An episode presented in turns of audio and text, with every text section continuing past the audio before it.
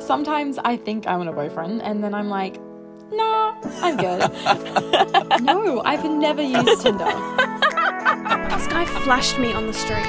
Mom threw out all my alcohol.